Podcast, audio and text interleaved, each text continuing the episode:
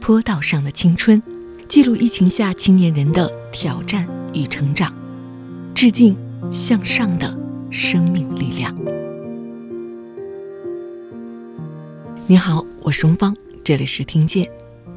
坡道上的青春是听见推出的一个新的系列，它是希望能够记述疫情特殊时期里青年人所面对的挑战与成长。今天我们要听见的是这个系列的第二个人物。在北京开书店的八零后赵杰的故事。赵杰开的书店名字叫做全民畅读，现在他在北京已经有三家店了。二零一五年，他的第一家店开在了一个偏僻而荒废的特钢厂里，那个时候正是实体书店行业比较没落的时期。赵杰是一个连续创业者，开书店是头一遭。那个时候，朋友们都劝他。一个门外汉在实体书店不太景气的时候做这么件事儿，并不是很靠谱。但是在这种质疑声里，赵杰还是按照自己的想法把书店开了起来。如今，全民畅读在书店圈里已经颇有名气。其中的一家店在首钢园里，在冬奥会后，它更成了很多人去打卡的地方。疫情过去两年多的时间了。他对实体商业提出了很多很多的挑战，对于赵杰和全民畅读书店来说也是一样的。嗯，我们之前一家店的时候就有快五十人，现在三家店都开了，加上总部才三十个人。这几年的这个目标就是活下去。那么赵杰将带着全民畅读怎么活下去呢？书店都倒闭快没的时候，我去开书店。现在人家都知道这现在不能再投资再开店了，我现在在迅速在开店。创业者就是绝不能白白浪费一次危机带来的机会。赵姐你好，哎你好，在开始采访之前，我其实还写了一个题目啊，就叫做“疫情还在，书店活得下去吗？”所以节目一开始，我想问一问赵姐：疫情还在，书店活得下去吗？就是活着真是有点难。我们这几年的这个目标就是就是活下去，就是活着啊。因为本身书店的呃商业性就偏弱啊，跟其他商业来比，像这个疫情对这种呃餐饮行业呀、零售行业呀，相对来说商业性非常强的行业，冲击都是非常大的。呃，前两天那个有一个平台还发了一一个文章啊，就是这两年又。死掉一千多家书店什么的这么一篇文章啊，所以这个题目其实，呃，也是我的一个问题，我的我心中的一个问题，如何活下去？每天都在思考这个问题。呃，最近一段时间，北京的疫情可能也有很多措施，比方说停止堂食。嗯，这一次的冲击对于你们来说，是疫情以来最严重的一次吗？对，因为它是这样，就是我们。第一次疫情出现的时候呢，呃，实际上整个的这个大家的这种，嗯，老百姓或者这个就是现在的这个这这些消费者吧，他没有太大的这个冲击，所以就是他觉得这个事情，所有人认为这个事情可能几个月就过去了，呃，所以当时呢，疫情二零二零年结束之后呢，呃，就是书店的生意就跟以前是一样的。啊，它基本上没变，只要你开门，我们就会到那边去消费，只是可能就是要在店里戴口罩啊，增加了这么一个事情。这个当时呢，我们也觉得，呃，这个影响不是那么大，也没有做太多的这个措施和这个改变的这种想法啊，因为觉得这个商业模式都趟了五六年了，呃，现在再重新再变，就扛着等着疫情过去再再去这个这个。继续，呃，当时是这么一个心态，呃，所以我们那个时候还在盘点呀、培训呀，给大家去做团建呀，其实没有在商业模式上的去去突破。经过这两两年多了的时间，呃，其实整体的这个大家的这个消费也好，呃，这种心态也好，呃，都是到达了一个，就是到达一个新的新的一个维度。大家现在可能不敢消费，本身这个。呃，这个工作呀，各方面的这个这个事情，导致了很多呃消费能力的降低，呃，对未来的这种不不确定，呃，可能就没有像之前那么敢花钱。嗯，我都听了很多身边的朋友现在好像也不怎么买衣服了啊，甚至说化妆品呀，女孩都不怎么买了，呃，就变了一种一种一种这个想法，这个想法，呃，所以现在呢，呃，就是店里的生意是非常难的，呃，呃，其实整体的这个最近我也在到处去看，呃，呃，都很难，全国都在受影响啊，不是说就北京、上海严重，其实其实相当于它都是连通性的嘛，啊，你比如上海严重，呢对周边的杭州啊。呃，苏州啊，这周边的这都会受影响，南京呀都会受影响。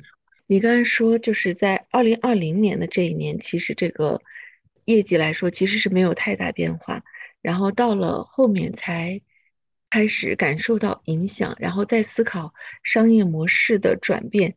现在我们再来看的话，全民畅读，你让他去做出了什么样商业模式的调整呢？嗯，其实从现在来看，咱们就看二零二零年的那个时候，嗯，因为那个时候呢，呃，有几个几个点。第一个，当时我手里有一定的这个资金能扛，手里有有钱啊，说白了就不害怕。很多企业当时那个时候，他为什么调整的很快呢？他当时手里边可能就没有钱啊，可能就一两个月的这个，要不然死掉，要不然就快速转型。所以有些时候呢，自己呃这种这种。呃，没有逼到那个绝境吧？啊，你可能不会把自己的腿砍掉，就是这这种感觉。呃，但是呢，呃，其实当时我感受到的是什么呢？我觉得不会说有这种报复性消费，那是当时我的一个一个想法。第二个呢，我也知道这个下雪的时候不冷，化雪时才冷啊。就是疫情发生的时候，可能大家那过一段时间，它这种边际效应呢，它的这个。长尾效应就出来了，呃，现在就已经到达昌尾的很很末端的的这个时候，所以就大家现在这个这个状态，呃，其实，呃，二零二零年的下半年也受影响啊，因为关关了很长时间，呃，不是说不受影响。二零二一年的整个一年其实是二零零二零一九年的就是百分之六十吧，啊，就是整个的这个这个收入。呃，其实耗到后期呢，我也缺钱了。呃，其实那个时候要转变的话，我觉得有几个点。第一个呢，呃，其实应该把直播这个事情做一做。这个是当时我记得，什么北京日报呀、人民日报的一些这个老师还说做一个专访啊，看看，因为我们是一直创新力各方面是比较强的嘛，所以你们有没有在直播上呀什么这些去下功夫？因为当时我认为为什么没有播呢？我卖什么？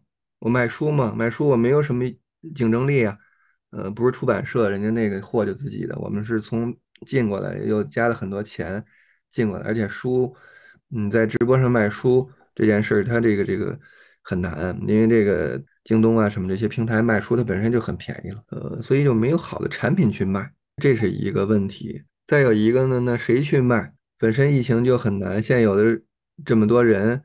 呃，让大家去干这个事情可能也有点难啊。那在招人呢，本来人就挺多的，再招一堆人，而且他不一定能能去变现嗯。其实有些时候呢，就是，嗯，我觉得就是没有去后悔的这种这种心态啊，就是从来不后悔，就是 因为创业各方面后悔没有意义啊，只能是遇到问题就往前去去走。所以一个团队重要性就是很多团队为什么走不下去，就互相埋怨。啊，你看那时候我说怎么样，你不那个怎么样，最后怎么样了啊？就是这种，其实其实一个好的团队就大家就是决策了，那就往前干。就是公司倒闭了，可能也也是当时决策的这个结果。那现在呢，为什么我说可以开始做直播了呢？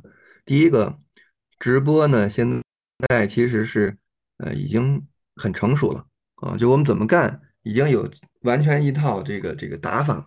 而且的鱼鱼龙混杂的这些人呢，基本也都下去了，就是怕什么呢？很多人在里边搅和。您比如说那时候公众号刚出来的时候，后来呢都写公众号，就看的写的比看的还多，是吧？就是那时候谁都写公众号，但现在呢一就是没人写了啊。抖音呀出来都拍抖音，现在也也就那个那什么了。所以现在呢是一个发展的这个平稳时期，其实介入呢相对来说会好一些。呃，可能流量的这个红利呀，各方面可能就就会少一些，但是它还是还是有机会的。再有呢，就是团队怎么玩也也成熟了。再有，现在我们的这个供应链这块儿，就产品这块儿，也是增加了很多有意思的东西。呃，有有一些是自己有核心竞争力的这些东西。呃，你得卖东西跟别人不一样，或者是比别人这个有优势才能卖出去。人家也卖，咱们也卖，人家比咱们还便宜，知名度比咱们高，或者是流量比咱们大，那咱们怎么怎么卖？这这个事儿就是一个一个一个问题嘛。所以那个时候其实也不是完全没有思考啊，也是在思考当中做的这个这个决策。因为组建一个团队又一年可能就是一两百万的成本，那可能这再再没搭起来又又又赔掉一两百万。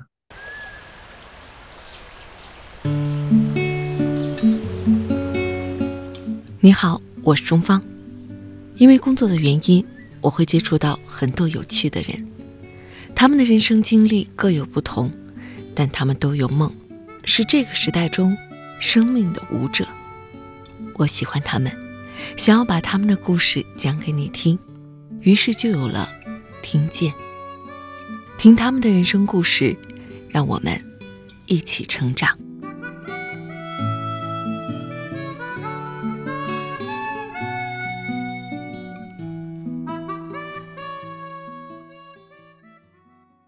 焦虑吗？嗯，其实一直都在焦虑，就是说，嗯，呃，创业者呢，就是他就我经常举例子，创业者就是在走钢丝，嗯，永远在钢丝上，他下来就出局了，呃呃，因为有些时候也是这个很那个很很压力很大嘛，啊，需要把它去怎么去去调节过，啊，这个是很重要的。你会怎么去调节呢？有几个方式吧，一个方式呢。嗯，就是找新的突破口，会翻大量的书啊，找突破口。嗯，因找到突破口了就不焦虑了。实际上，啊，焦虑是因为你这个问题好像解决起来有点难，才会不焦虑。第二个呢，嗯，我就会找比我很厉害的人去沟通，嗯，把我所遇到的问题跟他们去，嗯，去聊啊，看看他的一个反馈是是什么啊。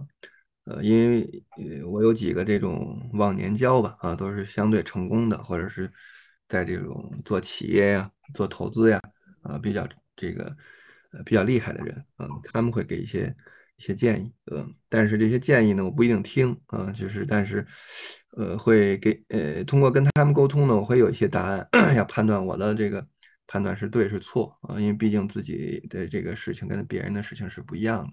再有就是开车会到山里边什么地方会转一转啊，转一转可能心情就就好一些啊。以前我是是运动啊，运动比较多，打篮球啊，踢足球，呃，可以，因为对抗就是在在发泄嘛。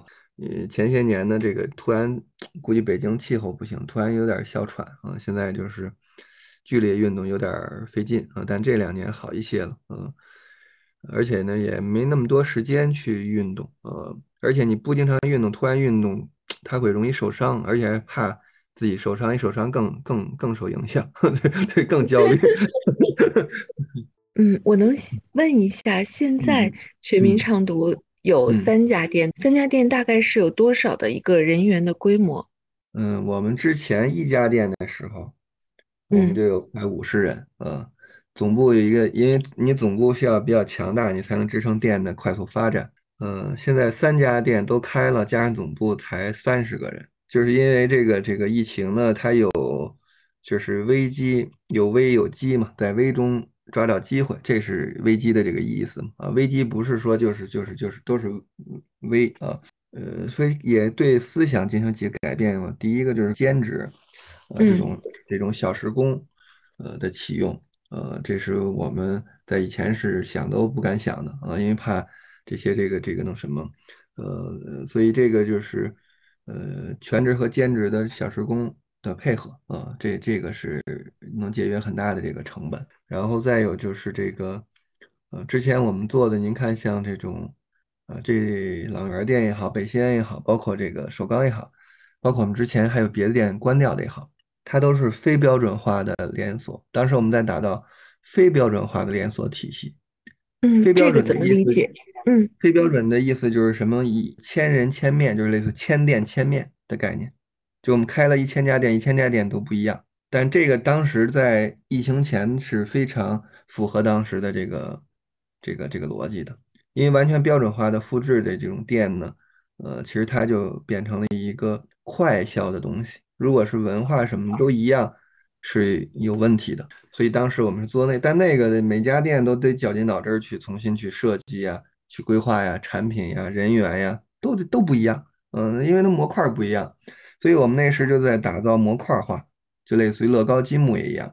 这个模块，呃，每个模块拼出来，每个人把这些东西组装起来，它是不同的东西嘛？啊，其实店也一样，这么一个模式。我们需要找到呃全国爱开书店的人，喜欢想要开书店的人，我们把这个乐高的模块赋能给他，他去拼插出自己喜欢的东西，呃，这么一个模型。其实我们的商业模式不是说自己要开多少家店。我们实际上是一个通过知识链接人与人的一个文化平台，其实打造是这么这么一个平台，而不是说要去开多少家店的这种形式。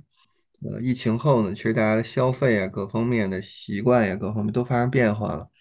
现在最大一个变化就是大家消费现在就是在地消费，就近消费，消费半径越来越短。以前到处跑，哪有新鲜事儿就上哪儿上哪儿去看看去。现在呢，就变成了在周边，所以现在社区商业呀，周边还是可以的，呃，所以这个是发生了变化。所以我们这种 很以前可以吸引很多甚至外地的人，包括全北京的人到我们这种项目上来去，就越来越弱了。所以我们要把店开到有人的地方去。之前我们是把店开到没人的地方去，那个时候就我们有这种引流能力。有一些人追着你走，呃，他也探寻这种不一样的东西，新鲜的东西。嗯，对，那个时候是这个状态。现在呢，为什么那时候比较重视设计呢？重视这种体验呢？现在都变了。他有些人来可能都没心思看你这是什么，我就在你这空间里边完成我的工作就就完了。所以，我们逐渐要把我们变成你身边的很普通的一个一个店。所以，为什么我们要要进那个购物中心呢？购物中心它辐射的就周边的这个三到五公里。之前我们说我们能辐射二十五公里，那现在我也就辐射三到五公里，呃，三公里以内就就完了。听到你说的这些变化的时候，我感觉是敲碎了要重来。对，其实就是我想了半年，有半年的时间就是耗着，啊，也不叫平躺，它是耗着，啊，他不会做太多的决策，就是一个是等着疫情看能不能对能不能过，一个是。自己没有想好，因为你想不好，你做太大动作，就会给大家发出错误的信号，会影响方向的。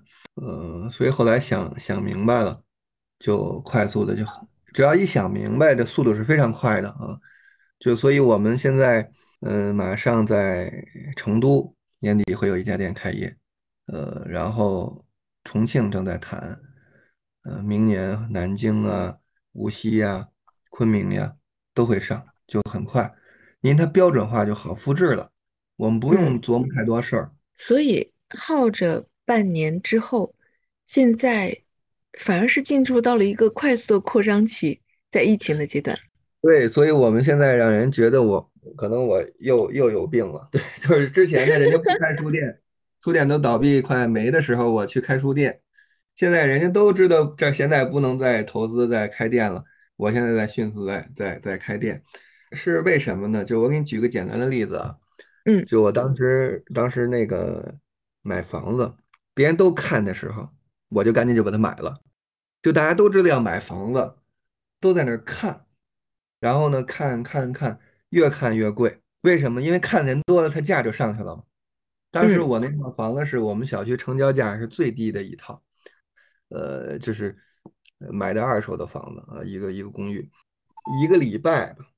就涨了十万块钱，嗯，而且呢，当时我去了就看了一眼就定了，然后好多人已经看完了，回来再商量再看，嗯，又回到到中介那商量去。其实那时候那个看房到什么程度啊？那那房的门都不锁门，就这波中介过去，那波中介来，就那时候买房子是特别那个东西，在零九年的时候，然后我进去看一眼我就给定了，我说我就交定金。这看好几次的人也看上这套房，他就老是不定啊，不定又去回去谈能不能便宜点，跟房主再谈谈啊，你中介费能不能打打折呀，什么这些，还在那砍呢。人说不用谈了，这这人已经定了，就就就是这么一个状态。呃，所以现在也一样，其实现在大家都难，成本也会降低一点，很多很优惠的，会调好位置，都不开店了，我就我开，那你得把好位置给我呀，对你。你价格低一些呀？呃，是不是能给一些这个支持呀？广告宣传呀，是吧？你们商场的一些营销能不能给我一部分？我帮你做呀，什么这这些？所以它是这么一个逻辑。你都等好了之后，咱们又没有竞争太多竞争力了，对吧？那有钱的人、有资金的、有资本、有团队的人，不都是那个那什么？本身我们就什么都没有，就本身我们什么都没有，那我们还不拼？那我们等什么？那就我就一直在思考这个问题。包括好多这个年长人会劝嘛，还是这这别别别再那冒进了啊！就是因为因为你守什么我不知道，我守的是什么？没有什么可守的。我现在比如说我有三百家店，我守着，我把它变成两百家，把赚钱的都留下来守着。那现在就就就就这点事儿，我守什么？我只只是现在一个进攻的时非常好的时机。我我会有一点好奇啊，就是我们第一开始一上来的时候，你就说这个创业是一个走钢丝的事情，但是我发现其实你是一个持续创业者，就是在创建这个全民畅读书店之前，其实也一直都是在创业，而且是在不同的领域。所以为什么会对创业有瘾？嗯，所以就是当时一四年的时候是一个嗯全民创业的时代啊，这是这个整个国家的战略。呃，当时我们就说，呃，其实他这个呃是人的跟人的性格是有关系的。他有有些人天生就适合干这个，你天生适合干这个，你怎么干都干着舒服。他有的人他很强求去干，他就干不好这个事情。呃，有的人喜欢冒险，或者是喜欢这种不确定性。我就是属于我，如果确定了，什么事都确定了会慌张。就最早也在事业单位嘛，每天都是上班下班，很确定，我每天都做噩梦，嗯，就很慌张，感觉就是很很不稳定，就很稳定时感觉很不稳定，嗯，就是不稳定的时候反而自己就很踏实，也会焦虑，但他那种从内心的底层是踏实的，可能跟性格有关系，就跟你的这个基因也有关系。所以说，适合创业的人，为什么很多人你看像雷军呀这些人？这失败了，反复在做。你像那个快手的那个老板，他可能失败了九次吧，就是做了九次创业的这个这个快手才做起来，现在也也很难，又又陷入很难的这困境。所以这些人呢，他就骨子里边带的一种状态，这些人才称为叫创业者。他分为企业家、创业者和这个做生生意人啊，他分三个，这三个东西它是不一样的。啊，生意人是哪有钱去哪儿，没有什么这些这些东西，哪个挣钱干哪个，见面就谈钱啊，不谈钱就不跟你见面。然后创业者呢，实际上他就是这个事情是我想干的，捎带手赚钱啊。他这些人都不是奔着钱去的，我也是，我自己投了这么多钱，就没有想想自己要挣多少钱，他是想干这个事情，这个事情干好了，他肯定会赚到钱，这是这么一个逻辑啊。企业家其实他就承担了很多社会责任了，所以他是三个维维度。这次疫情对于一个创业者来说，你觉得对你这个创业者来说启示是什么？其实是如何把这个危机转化成机会。呃，所以就是我觉得创业者就是绝不能白白浪费一次危机带来的机会。同时呢，危机往往是意味着更换思维和工具的时刻到了。